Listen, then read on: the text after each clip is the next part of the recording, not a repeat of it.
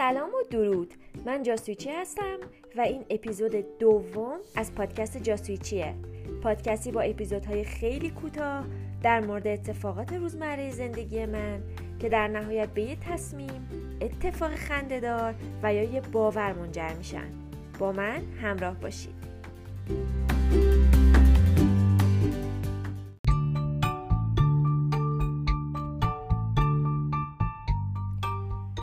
اولین بزرگترین ترس جدی من از بیست و سه سالگی و اونم با فکر بحران سی سالگی و اینکه قراره چه غلطی بکنم شروع شده بود. واسه من تغییر همیشه سخت بوده و ورود به دهه سوم زندگیم انصافاً از اون تغییرهای مشتی و سخته.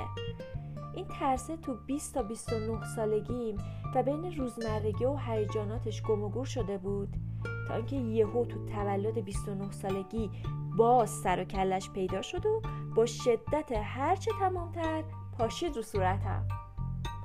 راستش اینکه ترس از سی ساله شدن چجوری تو من به وجود اومده بود رو نمیدونم، اما عامل بیرونیش قطعاً آدم و جامعه بودن و حرفا و باورایی که سعی داشتن بکنن تو کلم، حرفای مثل بحران سی سالگی، سی به بعد اصلا نمیفهمی چجوری میگذره.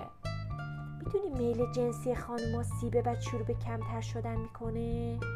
دیگه انصافا باید تا سی سالگی ازدواج کرده باشی دیگه و و و و از روزی که تولد بیست و نه سالگیم شروع شد، فکر و خیالای منم برای تولد سال بعدش شروع شد. فکر به اینکه کاش روزا نگذره، کاش امسال حد اکثر استفاده رو ببرم و کاش هنوزم هجده سالم بود و کلی کاشای دیگه که مغزم رو داشتم میجویدن.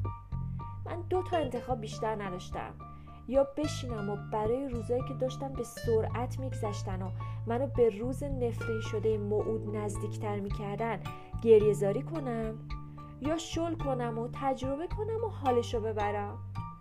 البته از اونجایی که من آدمیم که تو دل همه اتفاقای گند و مزخرف میگردم و یه نقطه کوچیک شادی بخشم شده پیدا میکنم و باهاش کلی عشق میکنم، در نتیجه و نتیجتاً تصمیم گرفتم حسابی خودم رو برای ورود به سی سالگی عزیز و فوق‌العاده‌ام آماده کنم.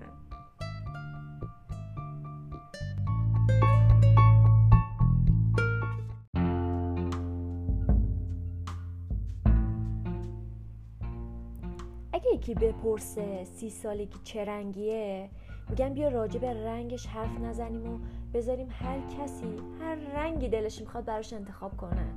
سی سالگی طعم و مزه داره، طعم و مزه شربت بهار نارنج و زعفرون با تیکه های یخ خنک وسط یه تابستون کوفتی و گرم. تو تولد سی سالگی من وارد عاقلانه ترین و جوان ترین سن زندگیم شدم. هم نسبت به سالهای قبل خیلی عاقل‌تر بودم و هم نسبت به سالهای پیش رو خیلی جوان‌تر.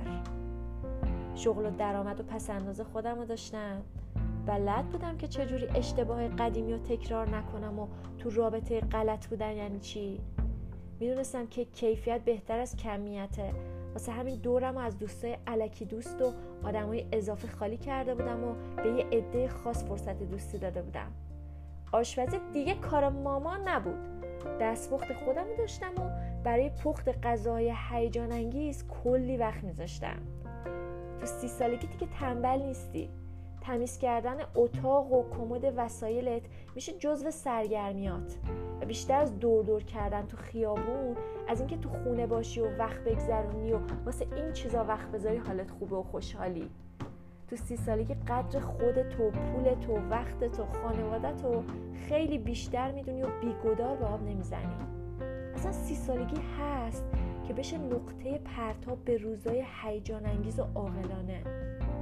این روزا خیلی حواسم به سلامتی و زیباییمه، ورزش میکنم، تغذیه‌ام سالمه و سفر و تجربه دست آوردن برام جزو دستاورداییه که با زدن تیک انجامش و جلوشون احساس قدرت میکنم. یه عقیده قدیمی هست که میگه سی سالگی سن بهشتی و همه تو بهشت سی سالشون میشه. امروز که این اپیزود رو ضبط میکنم چند روز بیشتر به تولد سی و یک سالگیم نمونده و قراره با سی سالگی قشنگم خدافزی کنم. اما مثل شانزده، هجده و بیست سالگی که هنوز تو من زندن و نفس میکشن، مطمئنم که سی سالگی هم تو من زنده میمونه و ازم جدا نمیشه. اگه هنوز سی سالتون نشده، از روزاتون لذت ببرید و منتظر سی سالگی باشید تا با آغوش باز به استقبالش برید. اگرم ردش کردید، اینو یادتون باشه، تصمیمایی که بعد سی سالگی میگیریم هیچ وقت اشتباه نیستن.